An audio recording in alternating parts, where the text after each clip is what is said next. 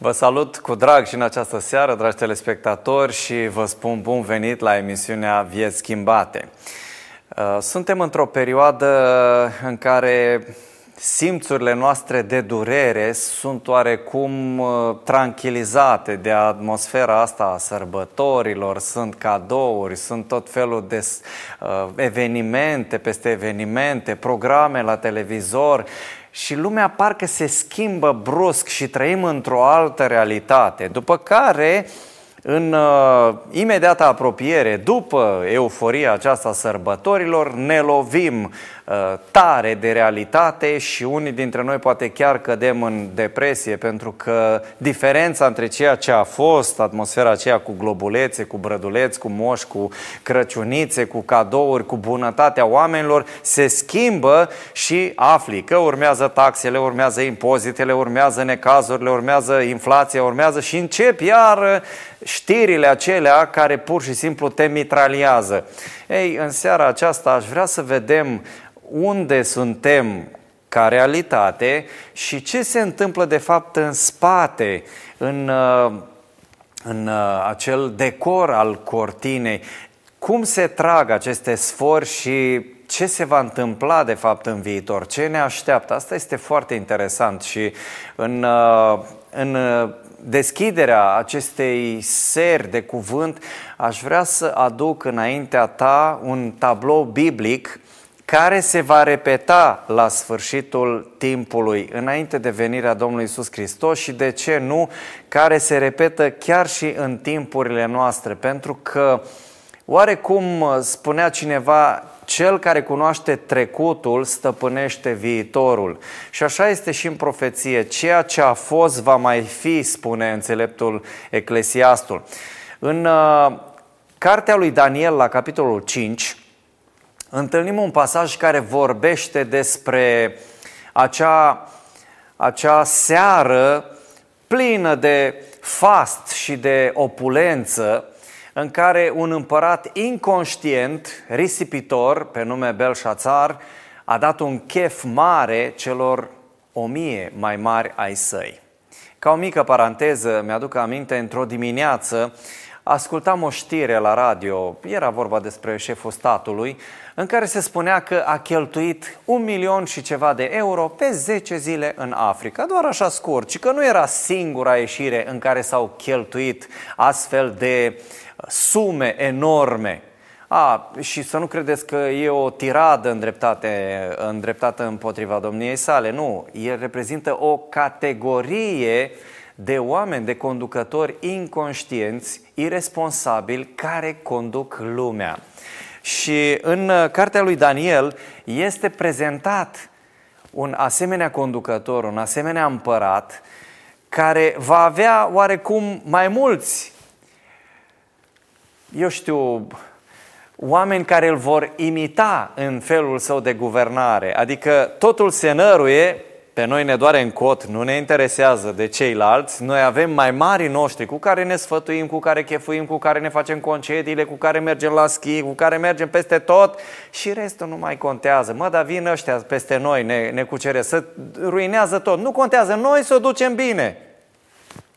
Situația aceasta se repetă acum.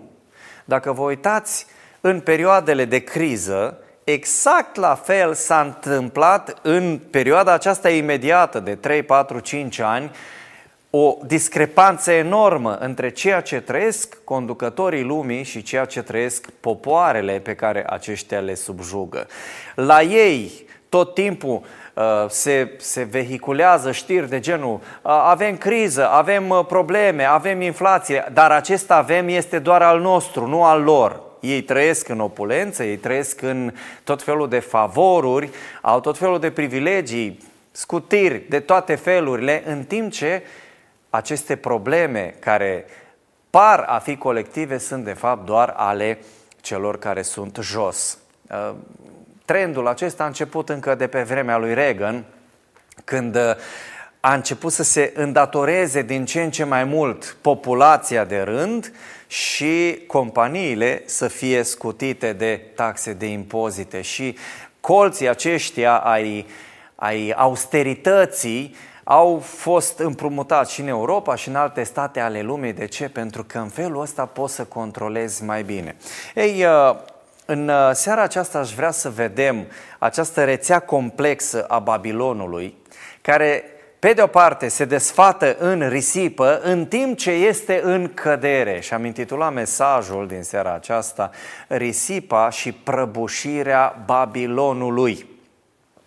Suntem în această perioadă în care oamenii sunt amețiți de chefuri, de distracții, de sărbători, de tot ceea ce înseamnă o viață care nu există.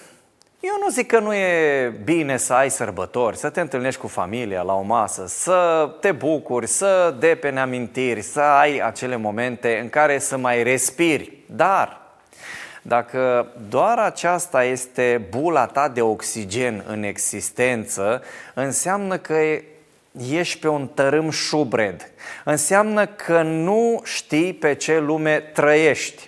Exact cum s-a întâmplat cu acest amețit de Belșațar, un rege inconștient, incapabil, fără niciun fel de performanțe, un risipitor prin excelență. Este tipul conducătorilor din vremea sfârșitului care se desfată în risipă, care risipesc tot ce au adunat ceilalți înaintea lor, cărora nu le pasă de cei din jur.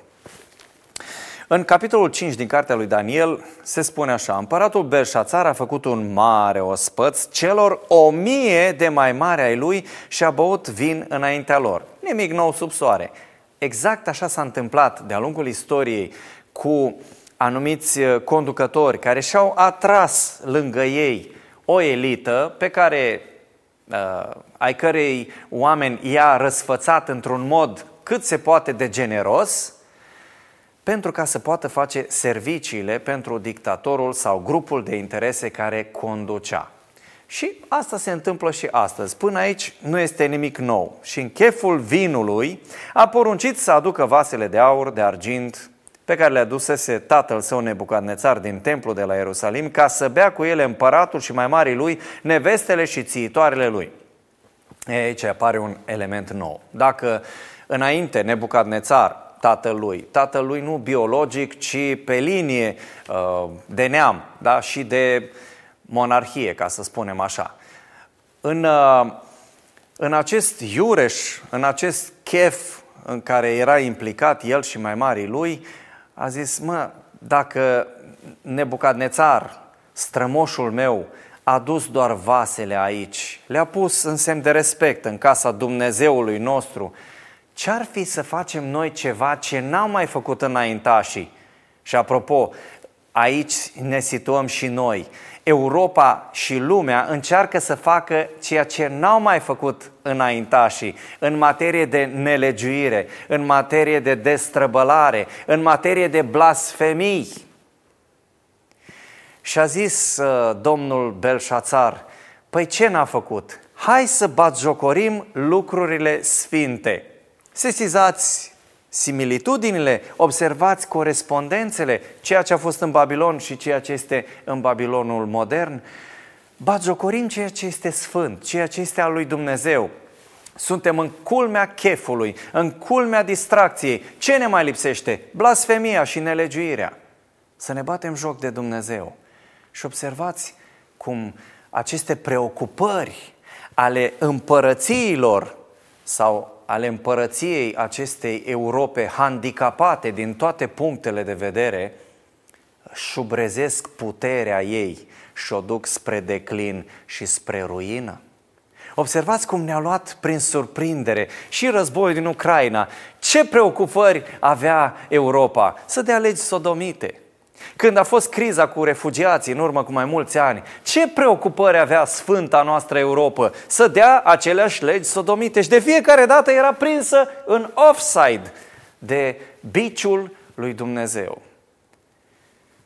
Tot așa și Belșațar s-a gândit el ce să mai facă în materie de nelegiuire ca să aibă așa un pic de satisfacție, să nu se plictisească.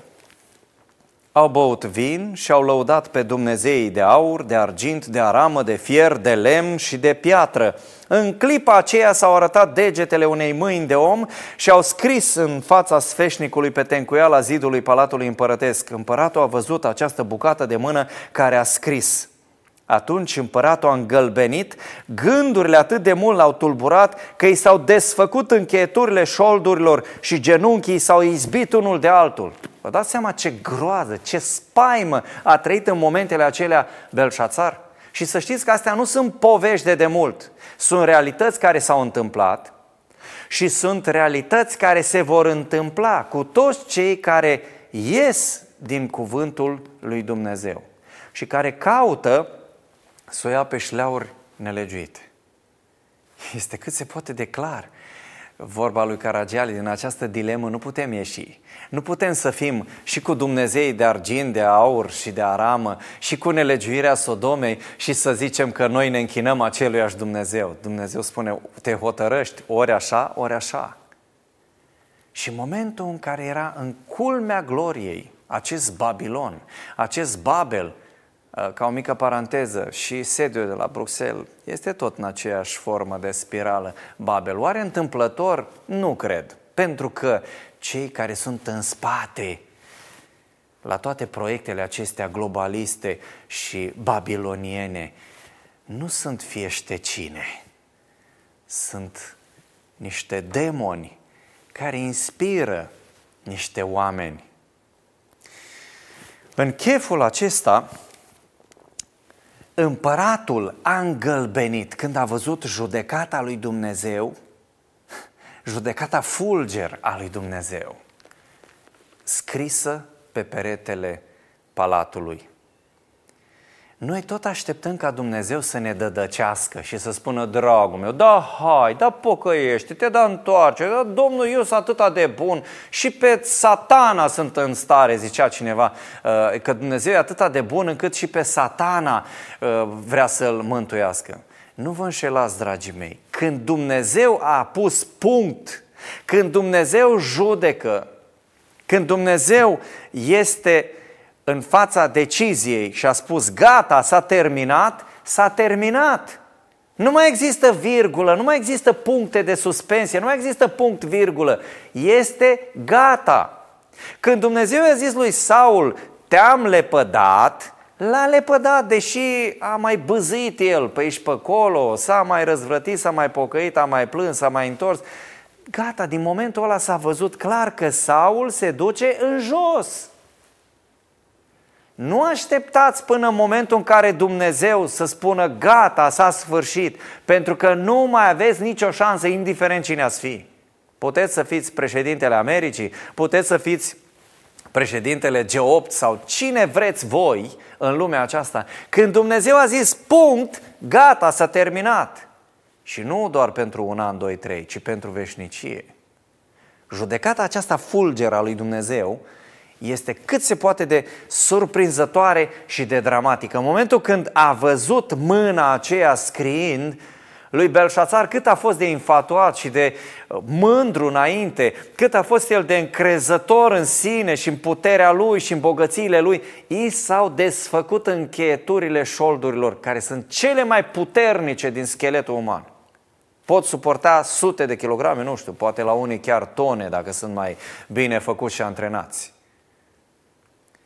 să ți se desfacă încheieturile șoldurilor de groază, să lovească genunchiul unul de altul, este o spaimă teribilă. Și așa cum fac toți marii păpușari sau, eu știu, marionete care sunt în față, în momentul în care dau de greu, se duc la experți sufletul și l-au dat în mâna experților. Că-s vrăjitori, că sunt astrologi, că sunt draci, nu mai contează. Ideea este că ei și-au încredințat sufletul și în momente de restriște se duc acolo să le rezolve problema. Dar ce să le rezolve problema? Că sunt la fel de neputincioși precum ei. Ha, că i-au dus cu povești, cu uh, tot felul de uh, prescripții, cu tot felul de recomandări ca să ia bănuții. Dar când este vorba de a rezolva problema, Păi știi, împărate, noi de fapt nu știm, nu, nu ne dăm seama cam ce se întâmplă aici. Spune cuvântul lui Dumnezeu că împăratul a îngălbenit, gândurile atât l-au tulburat că i s-au desfăcut încheieturile șoldurilor și genunchii s-au izbit unul de altul. Împăratul a strigat în gura mare să-i se aducă cititorii în stele, haldei și ghicitorii. Apoi împăratul a luat cuvântul și a zis înțelepților Babilonului, oricine va putea citi scrisoarea aceasta și mi-o va tâlcui, va fi îmbrăcat cu purpură, va purta un lănțișor de aur la gât și va avea locul al treilea în cărmuirea împărăției. Wow, ce stimulenți! Cam aceiași care sunt și astăzi, nu? Lănțișorul de purpură, autoritate, bani, putere. Dar știți care este culmea dramatismului? Că vei fi șef la o împărăție care se duce, se năruie, se prăbușește, se dărâmă. Și asta nu pricep mai mari lumii, și ai țării, și ai Europei, și ai tuturor statelor. Că de fapt noi stăm pe un butoi cu pulbere. Babilonul este în cădere, este în picaj și conducătorii lui și fraierii lui și cei mici care se desfată și ei în bula lor de risipă, cred cu naivitate că o cârpesc ei cumva, că vor scăpa ei cumva de mânia lui Dumnezeu, că va fi bine. Și bine nu mai este. Observați trendul descendent prin care am luat-o la vale, din 2020 încoace, o ținem din una în alta. S-a terminat uh, pandemia, vine războiul din Ucraina, după aia criza energetică, scumpiri, inflație, acum războiul din Israel și stați să vedeți că aici lucrurile sunt mult mai complexe. Chiar am avut o emisiune cu domnul doctor Filip Anait despre subiectele acestea incendiare care sunt uh, în Israel și pe care vă recomand să o urmăriți. Este vorba de războiul din Israel care cutremură lumea. Puteți să o găsiți dacă găs- căutați pe YouTube la emisiunea Dă Sens Vieții. Acolo am discutat pe larg problema aceasta, cum ne ducem în jos și ce înseamnă de fapt războiul din Israel și conflictul din zona aceea a fâșiei Gaza din punct de vedere profetic. Închei paranteza aceasta. Toți înțelepții împăratului au intrat dar n-au putut nici să citească scrisoarea, fiți atenți, cât de proști a făcut Dumnezeu. Da, cu toate doctoratele lor, cu toate științele în care erau inițiați, să nu credeți că erau um, niște oameni neavizați sau niște oameni puși în funcție cum sunt puși astăzi. Nu, atunci chiar erau oameni capabili puși în funcții, în majoritatea funcțiilor. Nu spun că astăzi nu sunt, dar în punctele cheie și dacă sunt capabili, nu sunt lăsați să facă ceea ce trebuie. Babilonul se bazează pe această, pe această captare a oamenilor capabili sau a oamenilor docili în același timp, care execută. Însă nu poți să rezolvi problemele cu marionete. Nu poți să ai acces la puterea lui Dumnezeu cu niște oameni sau din partea unor oameni care și-au vândut sufletul celui rău. N-ai cum să găsești soluții prin ei. Adică tu le spui cum să cânte, ce să cânte, uh, ce să spună, cum să spună, ce decizii să ia și după aia să fie oameni independenți și în vremea de criză să te sprijin pe ei. De unde? Că ei au fost învățați să facă numai semnul ăsta, da să trăiți, da să trăiți. Și să spună ceea ce spui tu. Ce-ți place ție să spui. N-ai cum să ai oameni cu vază în sistem babilonian. Mai ales când e vorba de crizele acestea profunde pe care Dumnezeu le aduce, nu un om. Toți înțelepții împăratului au intrat, dar n-au putut nici să citească scrisoarea și nici să o tâlcuiască împăratului. Deci imaginați-vă miniștri de război, învățați, filozofi, matematicieni, lingviști, ce ori mai fi fost pe acolo. Erau oameni crem de la crem. Și pe cum au intrat, se uitau nedumeriți. Bă, ce-o fi asta? Nu știu, bă, tu știi? Tu ai studiat limbile astea vechi, eu știu, dispărute, limbile moarte. Știi? Nu știu, nu știu, nu știu, nu știu, nu știu. Și din voce în voce, nu știu, nu știu, nu știu. Nici să citesc, dar al minter să tâlcuiesc. Sunt momentele în care Dumnezeu își arată slava și în care arată prostia înțelepților, care știu multe, dar nu știu știința mântuirii și nu cunosc cuvântul lui Dumnezeu. Și în momentele acelea, imaginați-vă cum s-a simțit Belșațar. Când toți experții lui au dat din stânga în dreapta și au zis, nu știm! Spune cuvântul în versetul 9, din pricina aceasta, împăratul Belșațar s-a înspăimântat foarte tare. Fața i s-a, îngălbenit, i s-a îngălbenit și mai marii lui au rămas încremeniți. Din două puncte de vedere. Ori urmează scurtarea capului, ori ceva mai grav. O pedeapsă din partea lui Dumnezeu. Căderea Imperiului e groasă treaba. Nu știm pe unde dar ceva, ceva se întâmplă. E, și în momentele astea vine împărăteasa și spune, împărate, ai aici în împărăție un om al lui Dumnezeu. Cum numai unul din atâția? Păi și ăsta e sclav. Și culmea este evreu. Wow! Este o ghiulea de tun, mai ales în lumea asta antisemită, inclusiv creștină antisemită în care noi trăim, în care i-am scos pe evrei afară din tot ceea ce înseamnă profeții biblice, cuvântul lui Dumnezeu și ne-am pus noi, altoiții, în măslinul lui Dumnezeu, pe cele mai mari culmi. Noi, noi, noi, evrei, pa, o să pătimească acolo cu anticrist, o să fie chinuiți. Am inventat toate teoriile astea lui Darby și ne ținem de ele cu dinții sau supremații uh, din astea denominaționale. Noi suntem mai ceva decât evrei și așa mai departe. Cunoașteți toate balivernele astea teologice. Însă nu uitați că în decursul istoriei, oricât de jos ar fi fost poporul lui Dumnezeu, și aici nu, nu mă refer generic la poporul lui Dumnezeu, ci mă refer la poporul Israel, oricât de jos ar fi fost poporul lui Dumnezeu, ceea ce a făcut important Dumnezeu, a făcut prin reprezentanți din poporul iudeu, evreu. Nu vă place, sigur că nu vă place, că ne-am îmbătat cu tot felul de ape de roze și cu tot felul de minciuni teologice.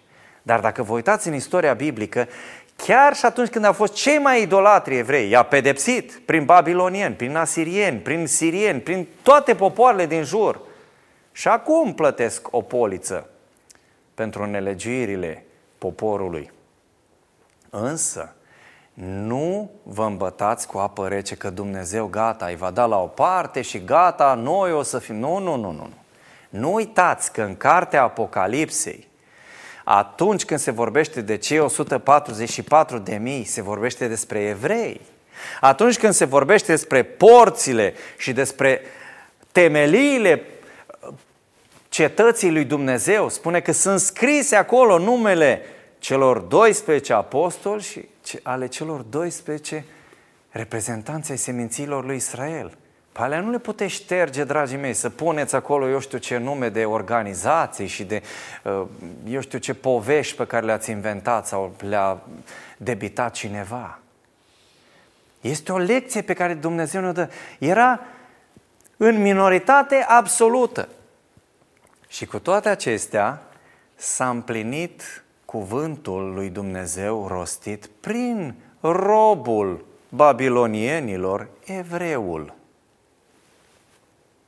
Nu mai blestemați pe poporul lui Dumnezeu și nu mai începeți cu poveștile astea lacrimogene, că vin de la NATO, că vin de la UE, nu, nu contează de unde vin, sunt anticristice. Pentru că anticristul luptă împotriva poporului lui Dumnezeu. Atât în ceea ce privește poporul după carne și sânge, cât și în ceea ce privește poporul luat ca întreg, Israelul spiritual, care rămâne la cuvânt. După asta se deosebește, nu după declarații, ci după ceea ce trăiește. Împărăteasa la auzul cuvintelor împăratului și mai marilor lui a intrat în odaia ospățului, a luat cuvântul și a vorbit astfel. Să treci veșnic împărate, să nu te tulburi gândurile tale și să nu ți se îngălbenească fața. În împărăția ta este un om. No, noi vrem să fie majoritate, să fie sute, zeci de mii. Nu, Dumnezeu zice un om. Dar în ăsta este cuvântul meu, în ăsta este adevărul, în ăsta este ceea ce vreau eu să spun. Restul nu contează. Este, dacă vreți, acel mod tranșant al lui Dumnezeu de a spune lucrurile. N-are nevoie de zeci de mii de reprezentanți. Este suficient să aibă unul, dar bun și credincios. Ai unul. Ăștia la alți toți latră ca și lupii la lună. Sunt și ei pe acolo, vorbesc frumos, știu snoave, povești, filozofie, dar nu ceea ce te interesează în momentele astea.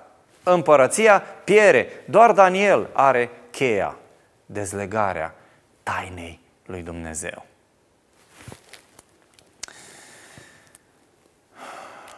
Atunci Daniel a fost adus, versetul 13, înaintea împăratului. Împăratul a luat cuvântul și a zis lui Daniel, tot arogant, știți, era vai de capul lui, era în cădere imperiu, era cu spaima noase, dar și-a păstrat acea aroganță și acea, acea ironie și fiți atenți cum îi se adresează lui uh, Daniel. Tu ești Daniel acela, unul din prinșii de război al lui Iuda, pe care i-a adus aici, din Iuda, tatăl meu, împăratul?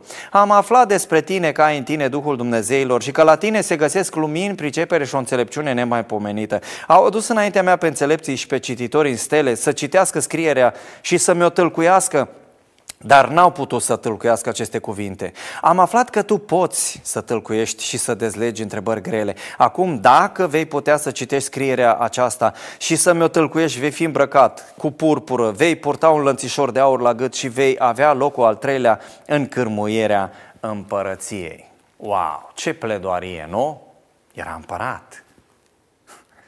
Însă, știți cum se zice în popor, cine râde la urmă râde mai bine?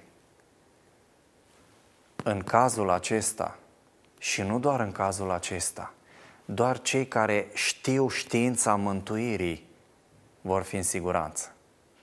Țineți minte lucrul ăsta. Cei care se desfată în risipă, ă, ca un fel de zeflemea la adresa acelor care nu mai știu cum să-și ducă traiul de la o zi la alta și spun, dar ce inflație, ce, ce scumpiri, ce... Ha, mă duc eu și cumpăr varză și fasole și trei cartofi și zic, uite, așa la, la zeflemea, că se trăiește bine, domnule. Din anumite puncte de vedere se trăiește bine, că nu mai e război, nu mai sunt condițiile mizere din uh, veacurile anterioare. Însă, dacă ne uităm la drepturi, la libertăți, dacă ne uităm la ceea ce se întâmplă în spațiul economic, la coercițiile care încep să-și înfigă colții în noi din ce în ce mai tare și te uiți cu emoții la cutia poștală când ajungi acasă, să nu fie cumva vreo poprire, vreo amendă sau nu știu ce alte cheltuieli neprevăzute că te dau peste cap. Niște amenzi și niște pedepse enorme, doar pentru unii. Ceilalți au toate portițele deschise, toți avocați, juriști, unii peste alții. Însă pentru marea majoritate este dezastru. Și doar cei care au cheia cunoașterii mântuirii sunt în siguranță. Am aflat că tu poți să tâlcuiești. Cam târziu, împărate, ai aflat. Îmi place foarte mult atitudinea lui Daniel, cu toată introducerea asta pompoasă pe care și-o face împăratul. Știu că Daniel se simțea mult mai sigur în sufletul său și mult mai cu, pic, cu picioarele pe stâncă decât era împăratul. Deși încerca să păstreze aparențele, de fapt, împăratul era cuprins de o groază teribilă. Cuvintele lui Daniel ar trebui să ne dea de gândit, pentru că ele se împlinesc și astăzi, acum când Babilonul acesta mistic, politic și religios este în cădere, într-o desfătare în risipă, ca să arate că de fapt realitatea este alta, că lucrurile nu stau așa cum se spune, că de fapt nu contează că medoperșii defilează în jurul Imperiului, că sunt o amenințare. Noi ne distrăm și chefuim, știți? Episodul ăsta mi-aduce aminte de un film pe care l-am văzut, puteți să îl căutați dacă doriți, Downfall, adică prăbușirea, în care este vorba despre ultimele zile ale lui Hitler și ale acoliților săi înainte de a fi cucerit Berlinul. S-au ascuns ca niște potârnic fricoase în buncărul lui și dădeau petreceri și chefuri și să fie distracție cât de mare și aceleași iluzii. O să vină armata de nu știu unde și o să ne elibereze și o să fie al treilea rai și o să fie... Da, da, da. Generalii tot încercau să-i spunem, Führer, vezi că pierdem și acolo și acolo și suntem vai de capul nostru, deja începem să ne punem probleme pe unde scăpăm. Și ăsta nu, da, de unde? începuse să delireze. Și amanta lui, care a devenit pentru scurt timp soție, Eva Brown, hai să facem chef, să dansăm, să facem tot felul de năzbâtii. Că dacă e să murim, să murim măcar fericiți. Da. Inclusiv Magda Goebbels, soția șefului propagandei naziste, când a văzut că totul se năruie și a otrăvit în somn toți copiii cu cianură, pentru că își zicea ea, cum, în ce regim să mai trăiască copilașii ei, că nu este nicăieri mai bine decât în socialismul nazist. Și, efectiv, au negat realitatea. Asta se întâmplă și acum. Lucrurile se duc jos, rău de tot. Însă, cei care sunt responsabili de destinele lumii, parcă sunt hipnotizați, nu parcă, sunt chiar demonizați și ignoră realitatea lui Dumnezeu. Și în momentul când Dumnezeu va confrunta cu realitatea lui, foarte mulți își vor izbi genunchii și li se vor desface încheieturile șoldurilor, exact ca la Belșațar, și vor îngălbeni de groază. Acum au câteva momente de euforie, triumfă asupra furnicilor peste care stăpânesc și au impresia că sunt Dumnezei. Însă când Dumnezeu va scutura Babilonul acesta, va fi jale. Ce a spus Daniel? Ține darurile și dă altuia răsplătirile tale, pentru că eu n-am venit aici pe baza darurilor, pe baza pilelor, a relațiilor, ci pe baza credinței, a competenței și a integrității. Ține darurile, dă altuia. Totuși voi citi împăratului scrierea și eu voi tâlcui. Și începe cu istoria lui Nebucadnețar și versetul 22. Dar tu, Belșațar, fiul lui, nu ți-ai smerit inima, măcar că ai știut toate aceste lucruri. Credeți că mai mari lumii nu știu? Știu dar închid ochii, fiind orbiți de acadelele oferite de demoni. O funcție, o excursie, niște cheltuieli extravagante, cu care poți să le râzi în nas proștilor, că poate să urle media, poate să facă... Poate cineva să tragă la răspundere pentru astfel de lucruri pe cineva? Nu. Este o iluzie. Puteți să scrieți, să faceți știri, să faceți de toate. Nu se schimbă și nu se întâmplă nimic Hm. Și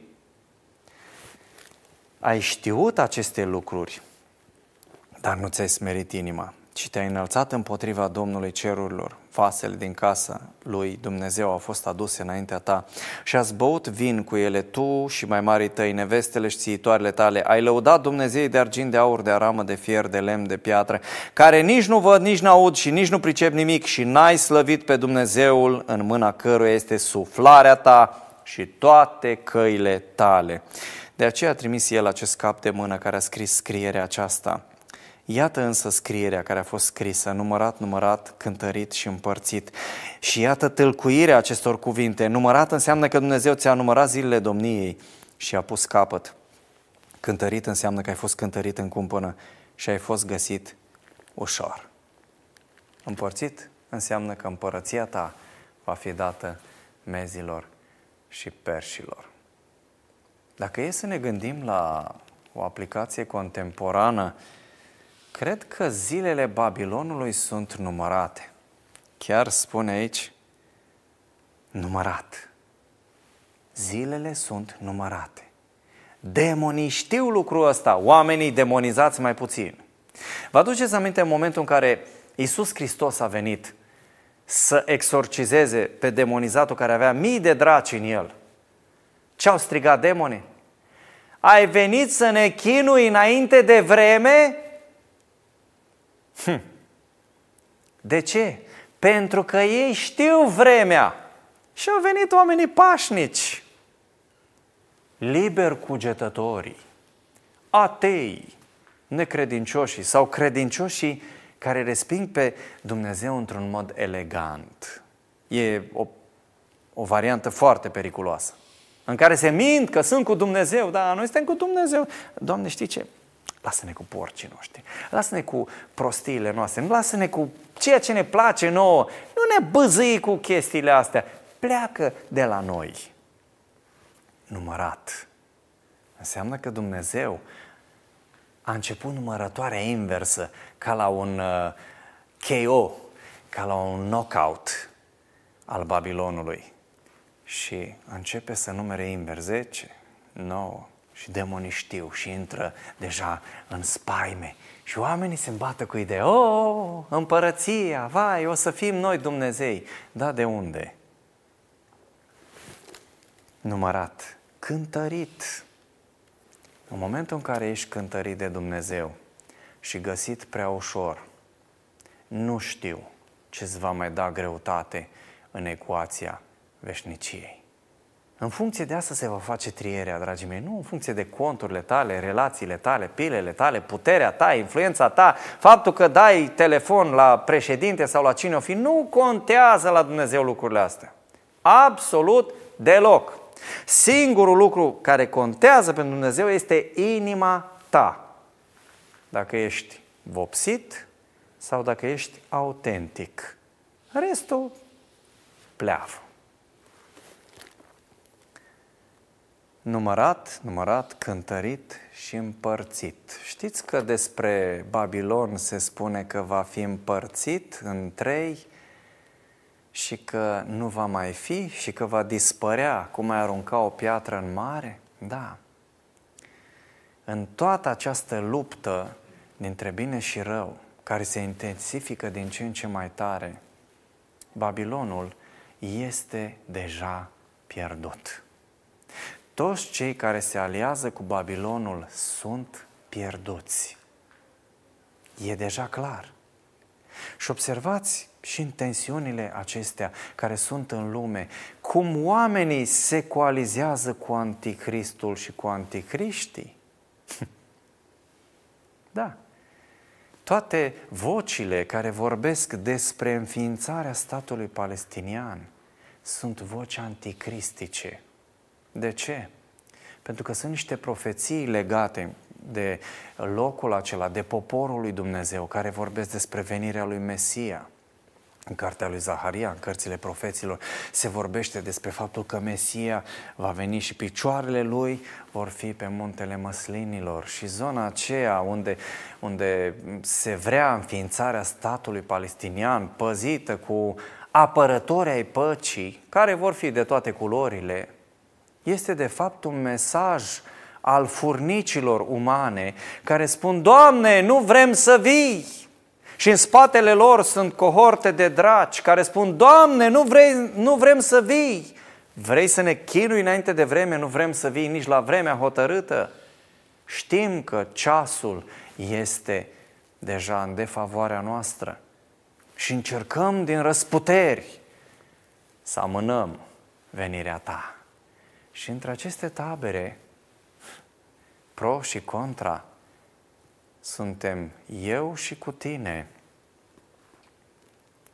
Vocile anticristice, care în spate apără nelegiuirile, chiar vor să le înrădăcineze din ce în ce mai tare. Și vocea lui Dumnezeu care spune trebuie să vă hotărâți ori cu mine, ori împotriva mea. Și este același scenariu inclusiv poporul după carne și oase a lui Dumnezeu, poporul evreu trebuie să se hotărască cu Mesia sau împotriva lui Mesia, cu nelegiuirea sau împotriva nelegiuirii și neamurile vor trebui să se hotărască împotriva lui Dumnezeu sau cu Dumnezeu. Este că se poate declara dacă citești cuvântul lui Dumnezeu. Este prezis și faptul că Ierusalimul va fi călcat de neamuri. Fiți atenți ce spune aici Dumnezeu în uh, Domnul Hristos, Mântuitorul. Și aici nu este loc de echivoc, de interpretări, de aburel teologice pe care le găsim peste tot. Dacă deschideți YouTube-ul și internetul, o să găsiți tot felul de aberații. Dar vreau să vă citesc exact, exact ceea ce spune Mântuitorul. Când veți vedea Ierusalimul înconjurat de oși, nu e vorba doar de prima venire a lui, a, a nenorocirii peste Israel, dărâmarea Ierusalimului în anul 70. Cuvântul profetic străbate timpul și istoria și ajunge până la evenimente escatologice, pentru că Hristos face legătura între ele, noi mai puțin. Noi ori suntem anacronici și ne ducem ba în trecut, preteriști, ba futuriști, ba suntem mai uriți din punct de vedere a profețiilor. Nu facem o legătură să vedem istoria poporului ales și a evenimentelor. Dar Hristos o face. Când veți vedea Ierusalimul înconjurat de oști, să știți că atunci pustiirea lui este aproape. Și atunci și acum. Atunci cei din Iudeea să fugă la munți, cei din mijlocul Ierusalimului să iasă afară din el și cei de prin ogoare să nu intre în el, căci zilele acelea vor fi zile de răzbunare ca să se împlinească tot ce este scris. Uh, spune versetul 23 și 24 în continuare, vai de femeile care vor fi însărcinate și de cele ce vor da țâță în acele vreme, în acele zile, pentru că va fi o strâmtorare mare în țară și mânie împotriva norodului acestuia. De ce? Din pricina nelegiuirii. Vor cădea sub ascuțișul sabiei, vor fi luați robi printre toate neamurile și Ierusalimul, fiți atenți, va fi călcat în picioare de neamuri până se vor împlini vremurile neamurilor. Și în momentul în care se vor împlini vremurile neamurilor, urmează ceea ce spune Hristos. Vor fi semne în soare, în lună, în stele. Astea n-au cum să fie în anii 70 și pe pământ va fi strâmtorare printre neamuri care nu vor ști ce să facă la auzul urletului mării și al valurilor. Oamenii își vor da sufletul de groază în așteptarea lucrurilor care se vor întâmpla pe pământ, căci puterile cerurilor vor fi clătinate. Și elementul de speranță vis-a-vis de conflictele care au loc în, în Țara Sfântă, atunci vor vedea pe Fiul omului venind pe un nor cu putere și slavă mare – când vor începe să se întâmple aceste lucruri, să vă uitați în sus și să vă ridicați capetele, pentru că izbăvirea voastră se apropie. Deci, conflictul din zona aceea a Israelului, conflictul final, are de-a face nu doar cu niște demersuri politice, că s-a scărpinat Putin în chelie și s-a gândit și el să trimită niște rachete și niște trupe pe acolo, că a strănutat Biden și într-un acces de senilitate sau de conștiință, s-a gândit și el să înființeze statul Gaza, că s-a mai gândit nu știu cine de pe la UE în timp ce uh, era prea îmbuibat la masă, hai să vedem și noi cum mai sprijinim mișcările Hamas sau, nu știu, uh, mai trimite niște trupe acolo de menținere a păcii. Nu, dragii mei, este vorba de niște mișcări demonice și de un conflict care va culmina cu a doua venire a lui Isus. Dar asta nu o să vedeți la știri, mai ales alea de peste ocean. Nu. No Acolo să vedeți mișcări de politice, chestii, tot felul de declarații, tot felul de uh, umanisme, drepturi ale omului. Nu o să găsiți ce găsiți scris în Scriptură. De ce? Pentru că alea sunt vocile anticristice. Însă Hristos ne aduce cu picioarele pe pământ. Și aici nu e politică, este istorie, este profeție, dar văzută prin ochii Mântuitorului. Nu unor mincinoși care sunt plătiți să te mintă că va fi alb când este negru. Este istoria și profeția interpretate de Isus Hristos. Strâmtorarea aceasta și călcarea Ierusalimului va fi până când se vor împlini vremurile neamurilor și când se vor împlini aceste vremuri.